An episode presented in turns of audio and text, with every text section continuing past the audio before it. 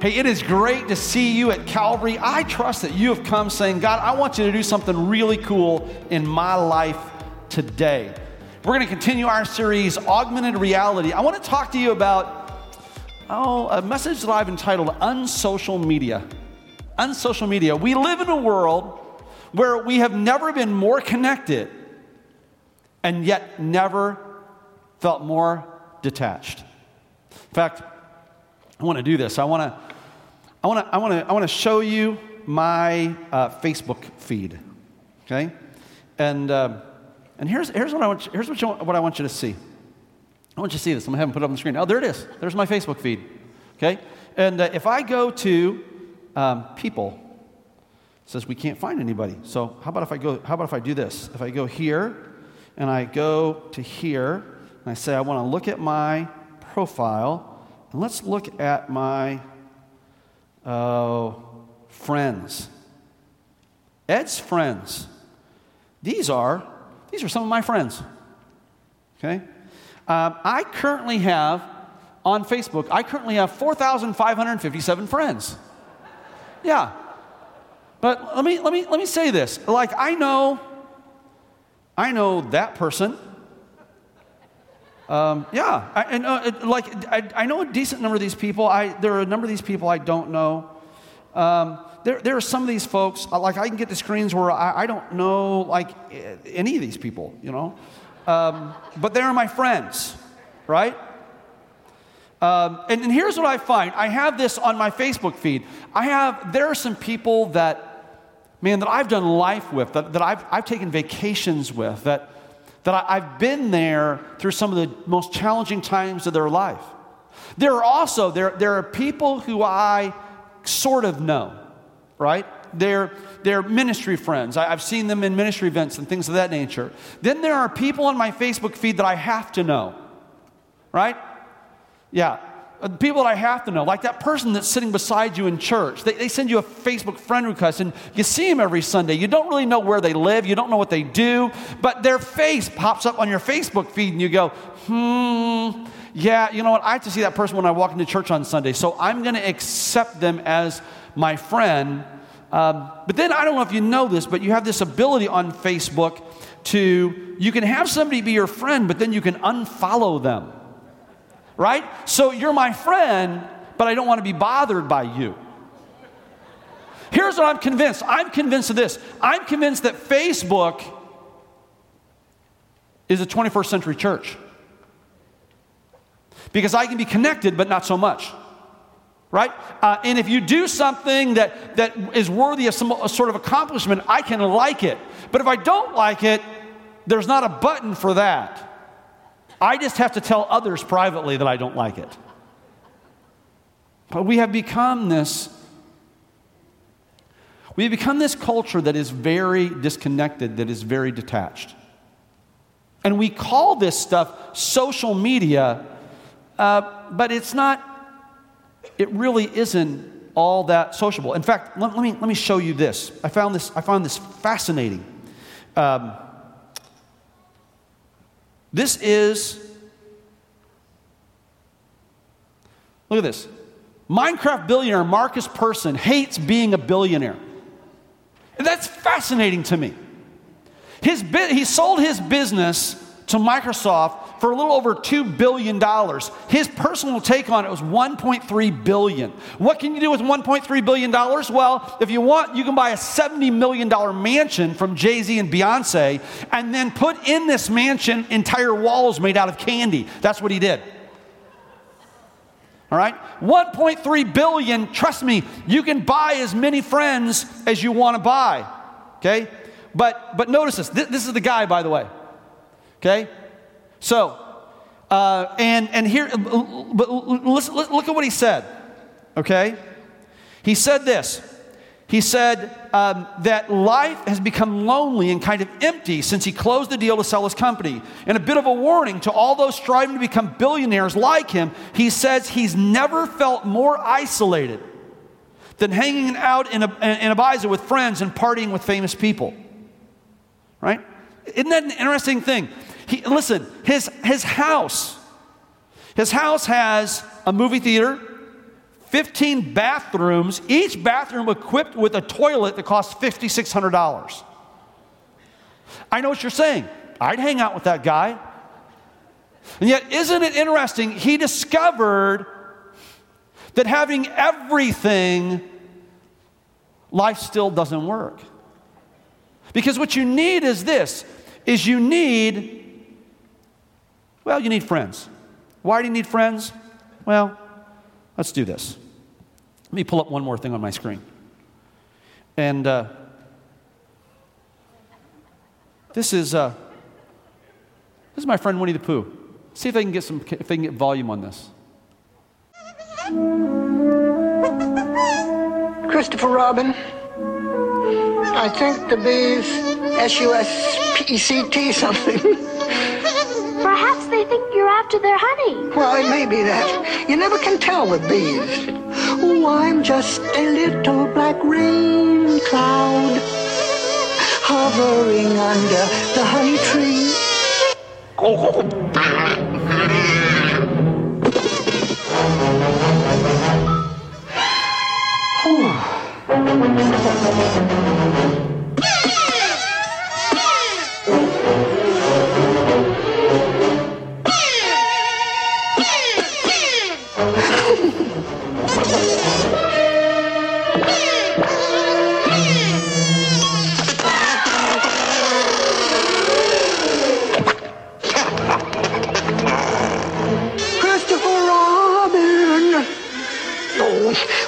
I, I think it would help with this deception if you would just kind of open your umbrella and say, tut tut, it looks like rain.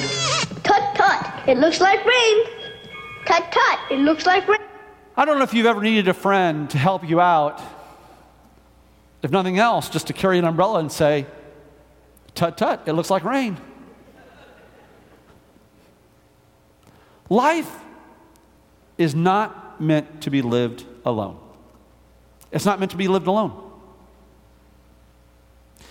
The, the reality of that, we find this at the very beginning of Scripture. God puts man in a perfect setting. He puts man in the Garden of Eden. Everything is perfect. This is before even the origination of sin. And man in a perfect setting, God says this it is not good that man be alone. You were made for relationship. You were made for relationship. And, and, and we, we know this and we see this very clearly that God's word says uh, that we are designed to live life relationally. And, that, and that all of the things of this world, even, even though we think that they might bring some sort of satisfaction to us, we know that that's not the case. In fact, what, what Markus Persson discovered, the Minecraft guy, that $1.3 billion, and yet he says this, that he's lonelier than he's ever been in life. Markus Persson would have realized that that is the probable reality had he just taken a little bit of time and read this passage in the Bible called Ecclesiastes. Ecclesiastes is this book, and it was written by King Solomon, who at the time was the wealthiest man on the planet. Not only was he the wealthiest man on the planet at that time, if you took Solomon's wealth, he would be the wealthiest person on the planet of all time. And not only was he the wealthiest man uh, on, on the planet, but he was supremely powerful, right? He was, he was the king. And yet he writes this vanity, vanity, all is vanity. And, and he talks about this understanding of, of what God wants us to do and how God wants us to live, and the fact that life alone doesn't work. He talks about in Ecclesiastes chapter 4, he talks about these three different types of people. He talks about the evil person, the foolish person, and the wise person. In fact, do this. Uh, turn with me to the book of Ecclesiastes. You'll find it in the Old Testament in the middle of your Bible. And uh, right there, it, it hovers right there, right beside the, the right, right, right beside the book of Psalms and book of Proverbs. And you'll see this in Ecclesiastes, in Ecclesiastes chapter 4. He makes this comment. He says this, starting in verse 4 And I saw all the toil and all achievement spring from one person's envy another. This too is meaningless. A chasing after the wind. He, he talks about the evil person, right? The evil person who their endeavor is through selfish de- desires. Their, their, their desire is to be on top. Their idea is to be the champion. Then you have the fools, the fools who fold their hands and ruin themselves. Right? So the foolish person is the one that does nothing. The evil person is the person that engages and they do it for their own selfish, selfish desires. The foolish person is the person who chooses not to engage. And then he says this better one handful with tranquility than two handfuls with toil and chasing after the wind. The wise person is that person who lives their life in accordance with God's plan, in accordance with God's timing, in accordance with God's structure. And we know this, that, that Paul gives us this command. He says, Do not live your life as unwise, but as wise. We're called to live this wise life. Well, what does that look like? And, and why is this concept of friendship important? It's profoundly important. Here's, here's a statistic that is that is heart wrenching to me. If our church is typical of the evangelical churches in America, 70% of you walked in here today, and if given the opportunity to participate in an, uh, in an, in an, in an anonymous survey, you would say this that you live a lonely life that you don't have a close friend that is near to you.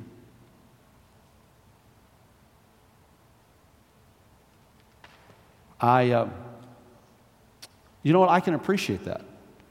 In fact, let me say this in true confession, there are, there are many times that even as a pastor that I can relate to that. That we, that we live in a world where we seem to be never more connected than we are today, and yet never more disconnected. Our, our relationships don't have a depth to them. And, and this is in stark contrast to what the Word of God challenges us, right? If, you look just a, just a couple verses down in Ecclesiastes chapter 4, it tells us this, starting in verse 9. It says, Two are better than one because they have a good return for their labor. And, by the way, uh, and, and the next verse is, If either of them falls down, one can help the other up. And if two lie down together, they can stay warm. And if an adversary comes, the one may be overpowered, two can defend themselves.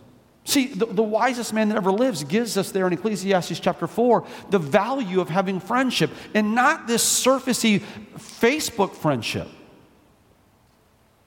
I, I never, I never imagined 20 years ago that there would be some electronic thing that would say that I have 4,557 friends, which isn't true. I don't have 4,557 friends. But Facebook doesn't give me the opportunity to go, hey, these are my friends, these are my colleagues, these are people that I should know, these are people that I want to know me, and these are people that I, that I say that I know just so they will leave me alone. Right? So they lump all of that into friends 4,000, 557 friends.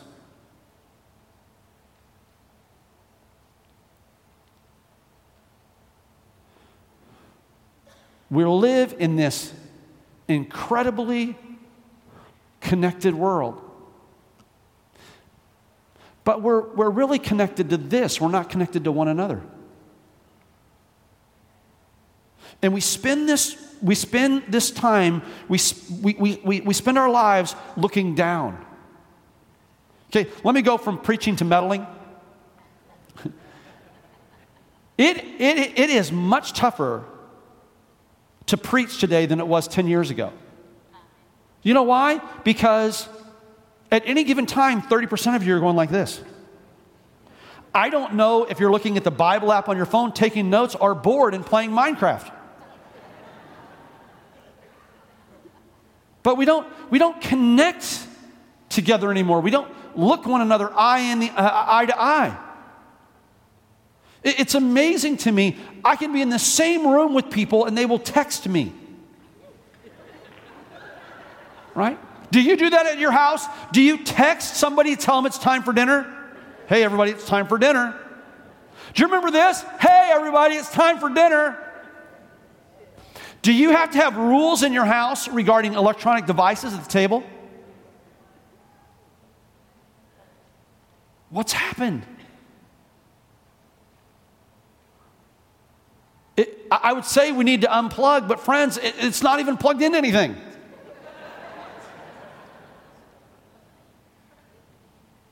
and yet, we know this. By the way, I could share with you all kinds of research. I could share with you stuff that, that, that, the, that the U.S. Department of Health, all the studies that they have done that, that shows that you live a more fulfilled life, you live a happier life, you live a healthier life, you live a longer life if you're genuinely connected. But you don't need the statistics, you don't need the information, you don't need the research. Why? Because you know this. We know it. It's empirically proven, it's, it's instinctive within us. And if we push past the pain and if we set aside the busyness, not only do we know this in our heart, but we we long for it. We long to do life at a deep level. At a deep level in our vertical relationship, the relationship between us and God, and at a deep level in our horizontal relationships, the relationships that we have with one another.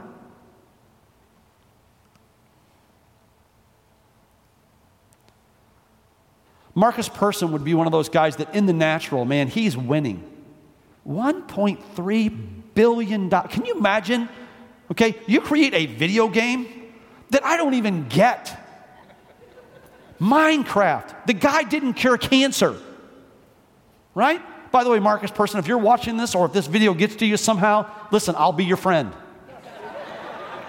I'm just saying, you got a house that has walls of candy. I'm in. But, but it, you know, he didn't, right? He, he, didn't, he didn't solve poverty, he didn't solve world hunger, he didn't come up with a cure for cancer. The guy created a video game. 1.3 billion. Here you go. 1.3 billion dollars. Now, what would you do if you got 1.3 billion dollars? How many of you, if you got 1.3 billion dollars, you'd retire?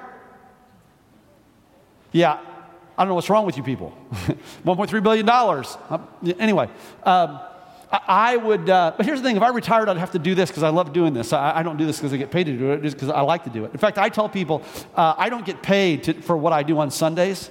This I would do for free. What I get paid for is the stuff that I have to deal with throughout the week, and that I don't get paid enough for. yeah, that's true. That's worthy of applause. And yet, this guy $70 million mansion, flies all over the world to all these parties, and he goes, Something's really missing. He and Solomon, they're, Solomon, they're right there together.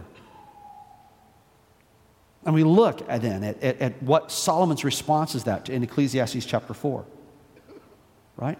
And he tells us this. He says that in verse 9, he says that that two are better than one because they have a better return for their labor. See, I'm, I'm more productive. I can, I can accomplish so much more when I'm doing that with somebody by my side. I can't admit, I can't begin to imagine trying to do life and trying to do it alone. I certainly would not want to try to do ministry and do it, do it alone. I'm, I'm very blessed with the team that God has given us here at Calvary. I love doing ministry with these people. I love the gifts, the talents, and abilities that they bring. I really do. I, I, I love the fact that they challenge me and encourage me. I love having people around me that will tell me when I'm doing something stupid or weird. Because w- without that in my life, without that person that says, hey, that's kind of stupid, or hey, you're being kind of weird, uh, I think I could get really far off track really fast. So, and I know, I know this. I know that I'm the only person here in the room that needs somebody to keep them uh, on balance. But I'm telling you, I need it. And by the way, looking at some of you, you do too. And some of you need to make friends quick. Right? Here's what the Bible tells us it tells us that we accomplish more when we do life together. There's a great acronym for team. Together, each accomplishes more. And yet, you know what's heartbreaking to me? What's heartbreaking to me is that most of you here are not connected in a smaller group at church. And church really doesn't work well for an hour and 15 minutes, an hour and a half on Sunday mornings. It really doesn't. What it becomes this, when, when, we do, when we do church for an hour and a half on Sunday mornings, it becomes an event. And that's not, that's not what God designed it to be. That's the reason why when you look at the when you look at the early church, when you look at the New Testament church, here's what they did. They met together in the temple courts, big group. Then they also met together house to house, smaller group. And, and, and can I offer you this? That Jody and I have long been a part of a small group. We were part of a small group uh, in our previous church. We're part of a small group here. And, uh, and I, I, I miss it. There, there are a couple of, there are a couple of, of, of groups in my life right now that I miss when I'm not able to, to, to be there and not able to be a part. I love getting together. There's a group of men that I get together with every Tuesday morning at 7 o'clock here at the church in the Connections Lounge. And men, can I tell you something? I don't, my hope is that you get something out of our time together on Tuesday mornings, but can I tell you, it's, it's invaluable to me. It enriches me, it encourages me, it empowers me. And then we have every other week our small group gets together, the small group that, that, that Jody and I are a part of. And I, it, it, the last few times that our small group has gotten together, it's been times when I've, when I've been out of town. And I miss it. I miss hanging out with these people. I, I miss doing life with these people. Mark Lawler is sitting right up here at front. Mark, Mark's, in, Mark's in my small group. And Mark, I miss being able to hang out with you. I, I miss sharing with you my victories. I, I miss uh, having you pray over me. And uh, he's just a good dude to hang out with. And, and if nothing else, these people will really make you laugh. But that's the way that, that's the way that, that God designed us. It's the way that He wired us. He wired us to do life together. He, he wired us to be in, in, in, in relationship with one another. And, and not this not this cordial friendship, right? And, and not this casual friendship, even. And, and, it's okay to have cordial friends, right? And, and it's even okay to have casual friends. We, we all have them, right? Cordial friends. Cordial friends are those friends that you might know their name, you might not know their name, but you recognize them. And so it's, hey, champ, sport, hey, bud, hey, bro. Right? That's always a good one, isn't it? Hey, bro. Those are our cordial friends. Casual friends. Bill, good to see you. If we're not careful, we can have convenient friends as well. Right? Convenient friends. Hey, I, um, I, have got a, I've got to move a refrigerator. Friend, I've been looking for you. I believe that God divinely sent you my way today so we can move this refrigerator.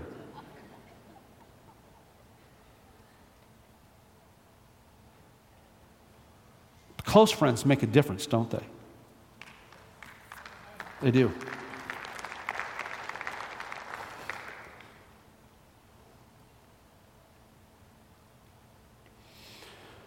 The, uh, I was thinking about this this week. So I mentioned I have 4,557 friends. This Saturday is my birthday. I will get I will get in the mail, and I'm not saying this because I, just, just, just an observation. I, in the mail, I will get three birthday cards. Okay? One from my mom. You know what? It might not, it might not come in the mail because my mom's coming to visit this week, so she might bring it in person. But, uh, but uh, it's quite possible I'll get, a, I'll get a birthday card from my mom with $35 in it. I'll get a birthday card from my mother in law with $10 in it. You can figure that out, okay? but it's been that way for forever. I get $35 from my mom, $10 from my mother in law. I'm just saying, uh, mother in law, you got to step up. right? And then I typically I'll get one other random birthday card. And then I'll get about about 900 people that will send me they'll put happy birthday on my on my Facebook feed. Okay? And uh, happy birthday, happy birthday, happy birthday, happy birthday, happy birthday, happy birthday, happy birthday, right? Now here's here's what I know, and I don't say this to be cynical. Probably of those 900, and easily 900, it might be more than that. Um, um, I, I, know this that here's what I, I will tell you this whenever somebody, somebody puts happy birthday on my facebook feed uh, i always respond to them personally because i believe that it deserves a personal response um, but there's there's one person that sends me a birthday greeting every year and it's a little thing that it says happy birthday happy you happy birthday to you happy birthday and then it says can you tell i'm singing have a great birthday Okay? It's the exact same thing he sends to everyone. I know because other friends, we've compared notes, right? So it's an obligatory, okay, I can see on my social media feed, these are the people that have birthdays today. Boom, boom, boom, boom, boom, boom, boom. Done.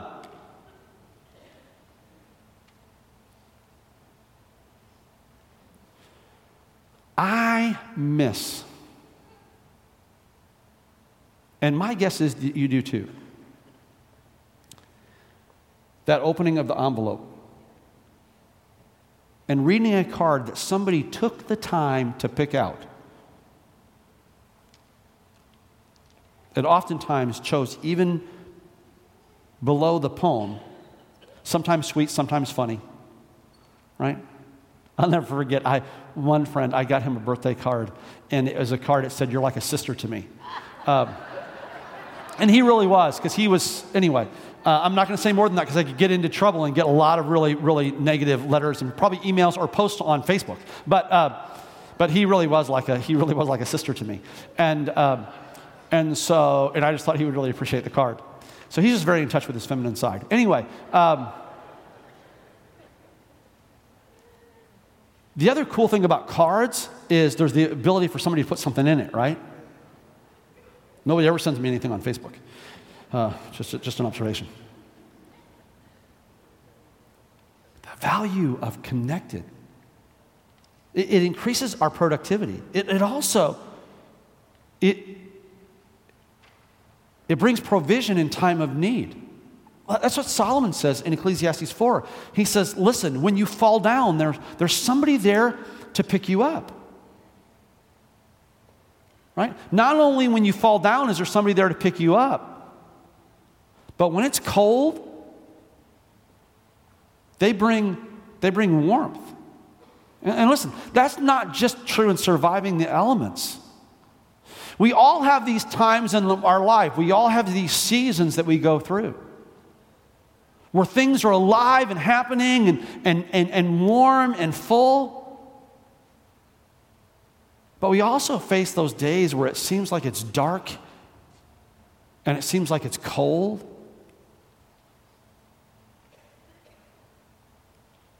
I will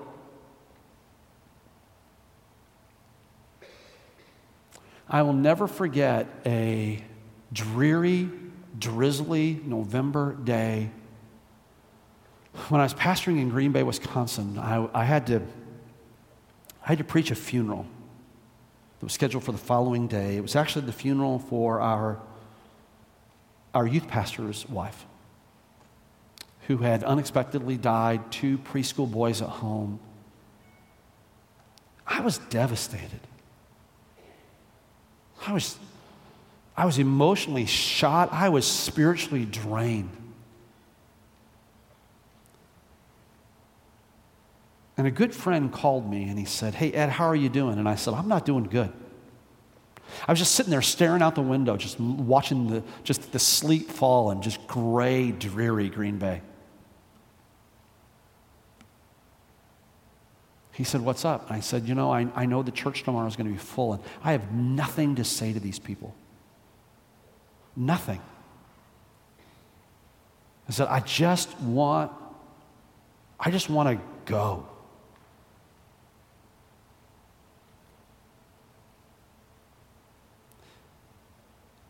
And that friend said, I'll be there in five minutes.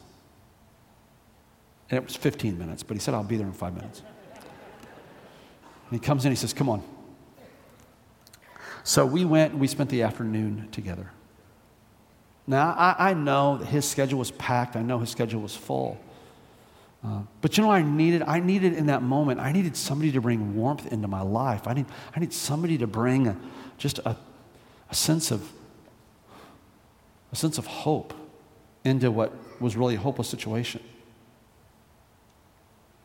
And it was, in, it was in the middle of our time together, in the middle of that afternoon together. We went and, uh, we went and got something to eat, and then uh, we went and we played video games. He said, You need to get your mind off of this. So we went and we, we played video games. And it was in the middle of playing this video game there with my friend that I looked at him and I said, I've got it. He said, What? I said, I know what I'm going to say to these people tomorrow. I know exactly what God wants to say, and I know how God's going to use this moment for His glory.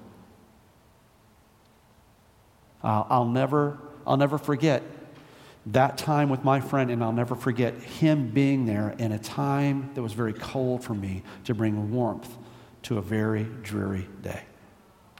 See, that's what we're supposed to do for one another, right? That, that's, that's part of doing life together. We, we help one another be more productive. We, we, bring, we bring provision in time of need and, and partnership in life's challenges. And we also We also all face battles. Okay, we all face difficulties. It, it comes. All right? Now, uh, and here's what I want you to recognize that the difficulties that you face in life, the challenges that you face in life, that's not an indicator of your faith or your lack of faith. It's not, it's not an indicator of your maturity or your lack of maturity. You see, Scripture says this it says that the rain falls on the just and the unjust, right? In this world, you will have trouble. That, that's, that's part of reality. When, when Paul says, Who shall separate us from the love of God? And he, and he gives that long list, right? Shall trouble or hardship or persecution or, or nakedness, uh, famine, nakedness, danger, or sword? He says that because he knows that it, it, it's a reality of life. We, we go through life and we face difficulties, we face challenges, we face hurdles. And so Solomon, when he writes in Ecclesiastes 4 and, and, and verse number 12, he, he talks about when the adversary comes. He doesn't talk about if, he talks about when. And he says this He says, though one may be overpowered, two will be able to defend themselves. You were designed to live life with close relationships.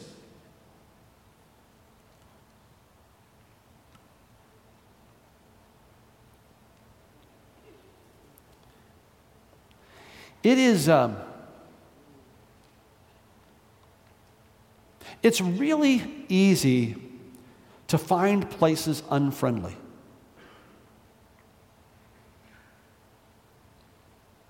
A, uh, the story is often told of church of two men that came to a church and sat next to one another week after week after week after week. And they said, This is the most unfriendly place that I've ever been. You know what? If somebody doesn't talk to me this Sunday and show some friendship to me and show some warmth to me, I'm never coming back. And these two men sat next to one another with that exact same thought. And what would have happened if one of them would have said, Hey, you know, I've seen you several times now. My name's Bill. Really? My name is Bob. Glad to meet you, Bill. What are you interested in? Ah, I like bowling. I like, really? I love to bowl. See how simple that is? Here's what the Bible says it says that if you want friends, that you need to be, wait, you might want to write this down. Ready? This is going to be profound. If you want friends, be friendly. See how that works?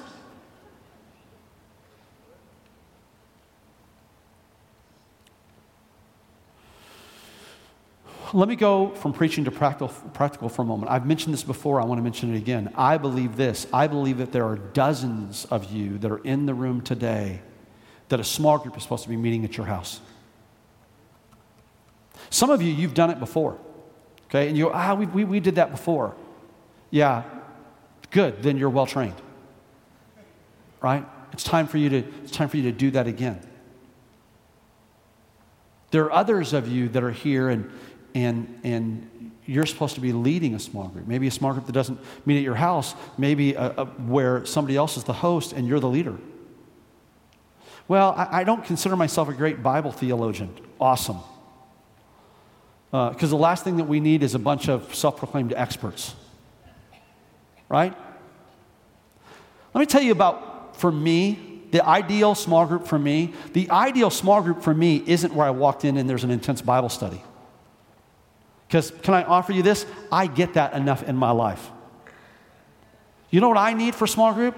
I need a small group where we go and we hang out with one another and we enjoy one another and we talk about what's working in our life and what's not working in life and we pray for one another, right? And we encourage one another, we build each other up. Maybe even sometimes we spur one another onto good deeds and good works. I don't need another discipleship opportunity. Here's what I need I need connection, I need relationship. And you know what? I have this sinky feeling that so do you. And it's called opening up your life for community, opening, opening up your life for relationship. Yeah, I'm just, I'm way too busy. Wow, the devil lets, the, the devil really convinces, of, convinces us of that, doesn't he? I, I, have this, I have this friend. In fact, they, they, they come to visit here about once a year. Uh, but he, he texts me or calls me. I text or call him at least once a week. Usually it's a couple times a week. And uh, he, in our previous church, he, he's my closest friend. And, and, he, and, he, and, he, and he and his wife were, Jody and I, Jody and I are closest friends. And here's what was interesting to me is that um, she is in management at State Farm. High, high pressure, uh, high responsibility job that requires lots of hours. She was uh, involved with the leadership team for women's ministries. Uh, she was part of our worship team. Busy. He uh, teaches elementary school,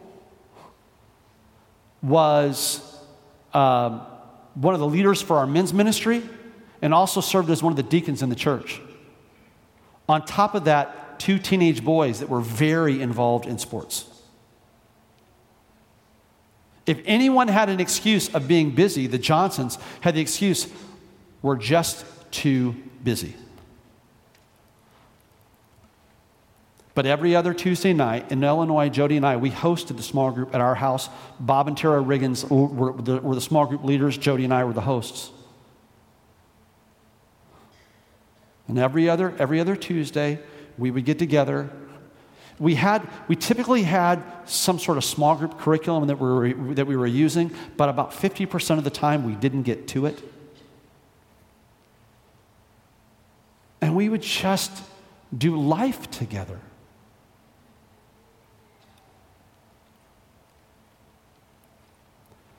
It's been almost four years since I've lived in that town, almost four years since I've been their pastor.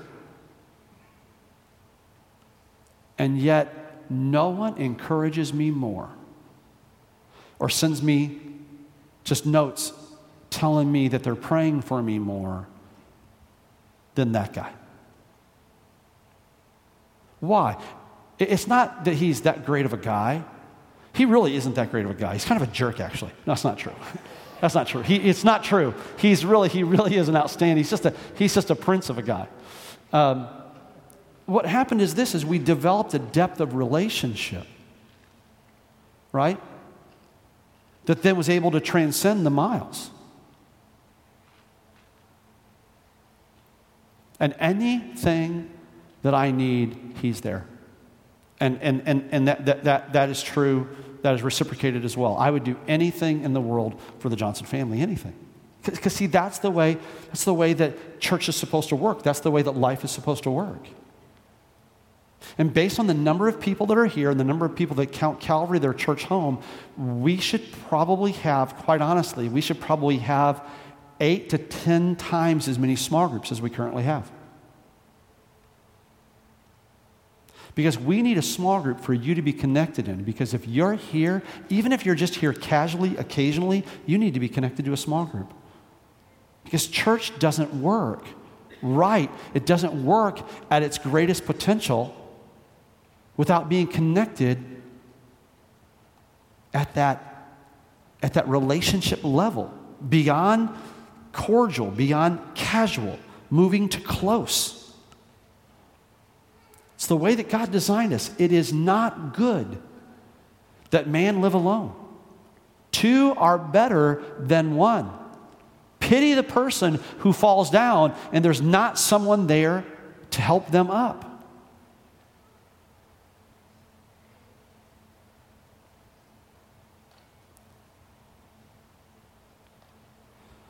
It's time for you to engage. It's time for you to get connected. It's time for you to get invested. It's time for you to get involved. It's time to go beyond Sunday morning church.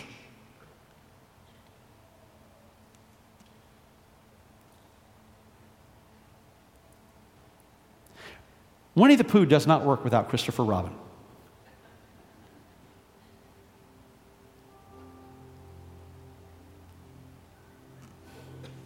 Every bearer needs his friend.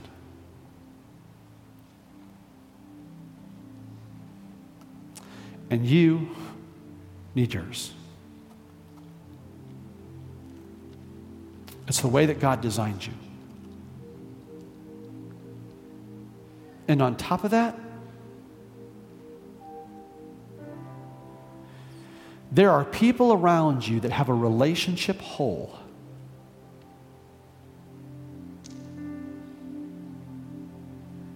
They've got a relationship vacuum in their life, a deficit.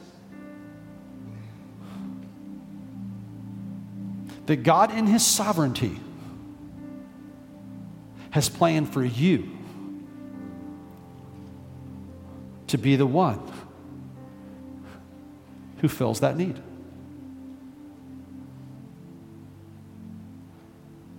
And why is this important?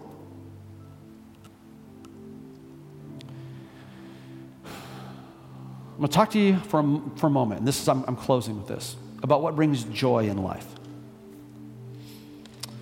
And uh, a very extensive study was done on determining what brings joy in life.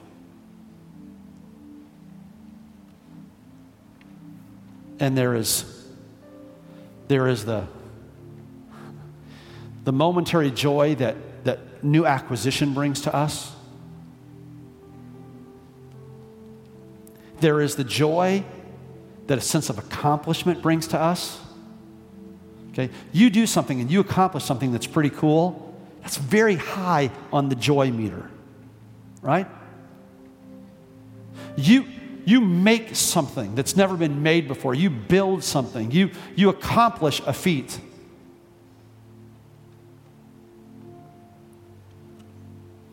brings a lot of joy, it brings a lot of satisfaction the highest level of joy that a human being can experience. It's what psychologists, what secular psychologists call transcendence.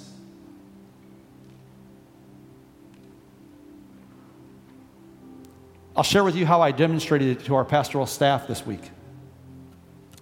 So, we had our, uh, our pastor's retreat this week. And one of the things that we did in our pastor's retreat is uh, we took our pastors and we played golf. Now, of the seven pastors that we have on staff, only Pastor Mike and I had ever swung a golf club before. So, needless to say, it was somewhat comical. Um, the best part for those of you that play golf or even watch golf was to see our pastors walking up to the green to putt carrying their driver. No, put that. I can't tell you how many times I had to say to them, Do you have a, do you have a ball? Oh, yeah, I need a. I need a, I'll go, I'll go get a ball. Right? But these guys that, I don't, I don't know if any of them have a real passion for golf, but they seem to have a good time, When they hit a, when they hit a good shot, it was like, oh, hey, wow, look at that. Okay? That sense of accomplishment. But here's what we were doing we were playing as a team. And so it was one thing when they hit a good shot, but when it was, hey, your shot's the best shot, we're going to play your shot. And they realized that they were actually they were contributing, they were helping the team. It's called transcendence. Feeling like I'm making a difference in somebody else's day. I'm making a difference in somebody else's life. And psychologists have proven it is the highest form of fulfillment is feeling like I'm make a, making a difference in somebody else's life. And what God wants to do is, God wants to connect you relationally with the people around you to where you can make a difference in their life. Because, friend, not only will it be a help for them, a strength to them, an aid to them, a challenge to them, an encouragement to them, but it brings the highest sense of fulfillment to you.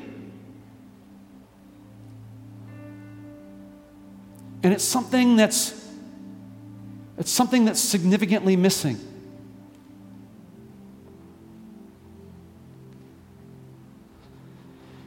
It's time for you to put down your phone.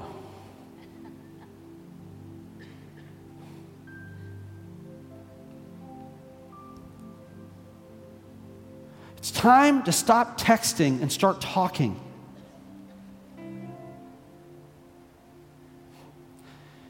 It's, it's time to have genuine community and be connected.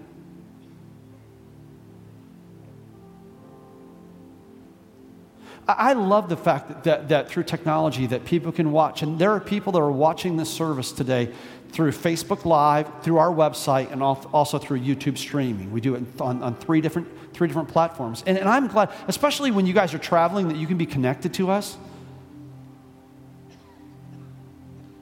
But to those of you that, that this is church for you every Sunday, just, just watching via Facebook, there, there was a, a gal who commented this morning. She said, I'm going to come visit live one day. We're so much better in person. Okay? Don't, don't, don't, don't, don't have Uber Eats bring you some food to where you can participate in the communion service. Come and join it live.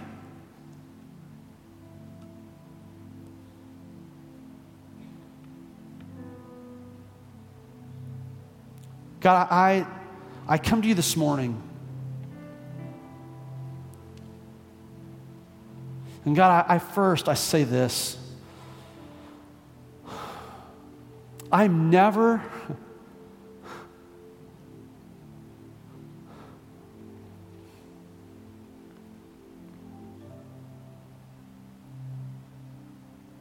I'm never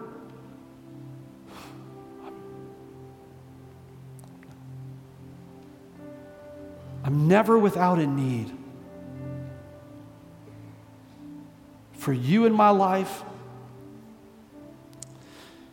and these relationships that you have set in place to be in my life.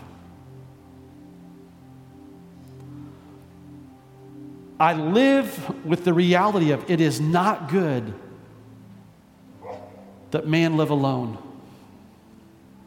God, I acknowledge to you and I acknowledge to everyone in this room that I don't do alone well. Oh, I, God, I'm grateful for times of solitude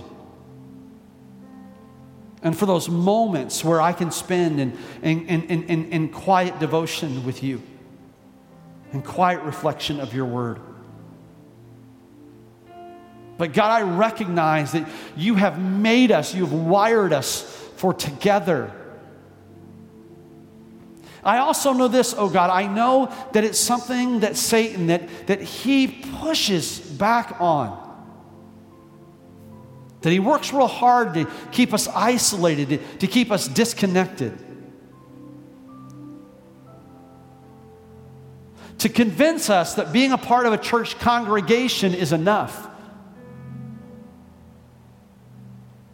That we don't need to be invested in the community.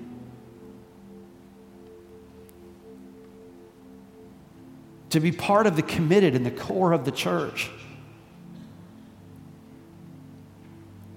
But God, you have brought us here this morning to encourage us, to challenge us, maybe even to spur us a little bit.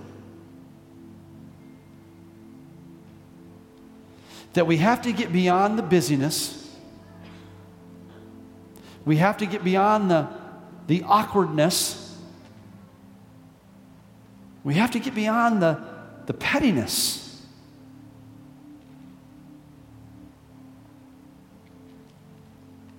We have to let go the past negative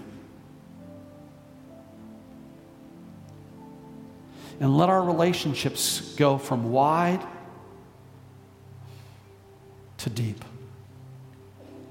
So, God, I, I, pray for three groups of people right now. I pray first for the person that is here that they came today, they came as a skeptic or a seeker. And God, they've, they've heard all the criticism, they know all the stuff that people say about church. And yet there's something about it that intrigues them. I thank you, God, that you have brought them to Calvary today. And that it's not coincidence they're, they're here, it's by design. And you've brought them here because you want to introduce them to a relationship with you and to a relationship to your family. So, God, even now, as they, as they kind of sense you tugging on, the, tugging on the door of their heart, God, give them the courage right now to say, God, I, I'm, I, I, want, I want to begin this relationship journey with you. I recognize the need for you in my life. And I realize that life's incomplete without you. So, God, I acknowledge that, and I, I, I, I want you, I want you to come into my life. Not only do I want you to come into my life, God, I, I, I, I want to I want, I want to give this over to you and, and let you let you be what navigates me. Let you be in charge. God, I thank you that all across this room that you're giving people the courage to make that decision and that affirmation right now. I pray, number two, God, for, for, for, the, for the many that walked in here today. And when they hear that word lonely, it resonates with them. They would say, That's me. I'm, I'm lonely. I, I, work around a bunch of people, and yet I'm lonely. I'm, I'm constantly surrounded by the, the buzz of activity and chatter. And in fact, the, the casual observer would think that I have tons of friends, and I do, but they're cordial and casual. And I knew before I walked in here today that I'm missing those close friendships, close relationships. God, I, I pray, I pray for the lonely today. And God, I thank you that this morning that they don't sense judgment on any level. In fact, you've, you've, brought, you've, brought, you've brought the lonely here today because you want to open up a new chapter where the lonely are no longer alone. So, God, I pray that you'd bring just encouragement right now. That this is the beginning of a new day, that's the beginning of a new journey, that's the beginning of of new opportunity, that's the beginning of new relationship. And then, God, I, I pray number three for those that you've brought here today to challenge them, to encourage them, to remind them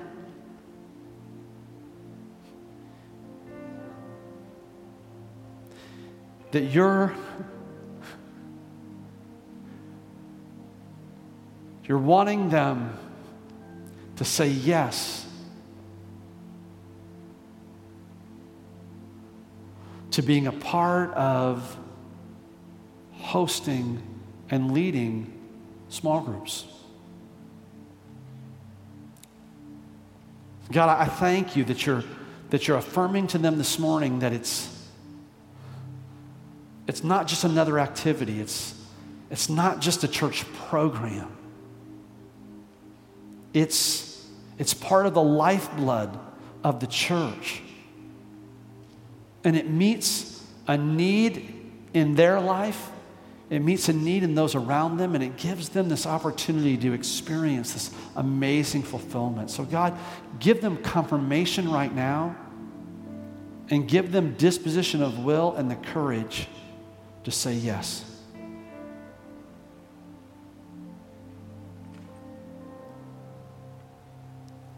God, my prayer is this is that is that in the days, weeks, months, years to come, that we'll be able to look back on October 15th, 2017, and say, on an individual level, that it, it was the beginning of a new day in my life. For each one of us, we'll be able to say that, that, that, that I made a shift from disconnected to connected, that I made a shift in my, in my relationships from wide to deep that I made a shift from lonely to involved. And God, I pray that that, that can be said over each one of us individually, but God, I pray that it can be said about Calvary as well. That we'll be able to look back on this day and say that it, it, it, it was a transition point in the life of a church where we went from being a congregation to being a community.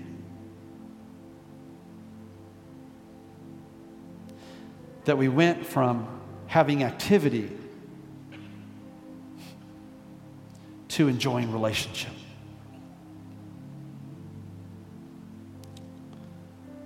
Let it be, O oh God. And we thank you for reminding us that two are better than one. Thank you for listening.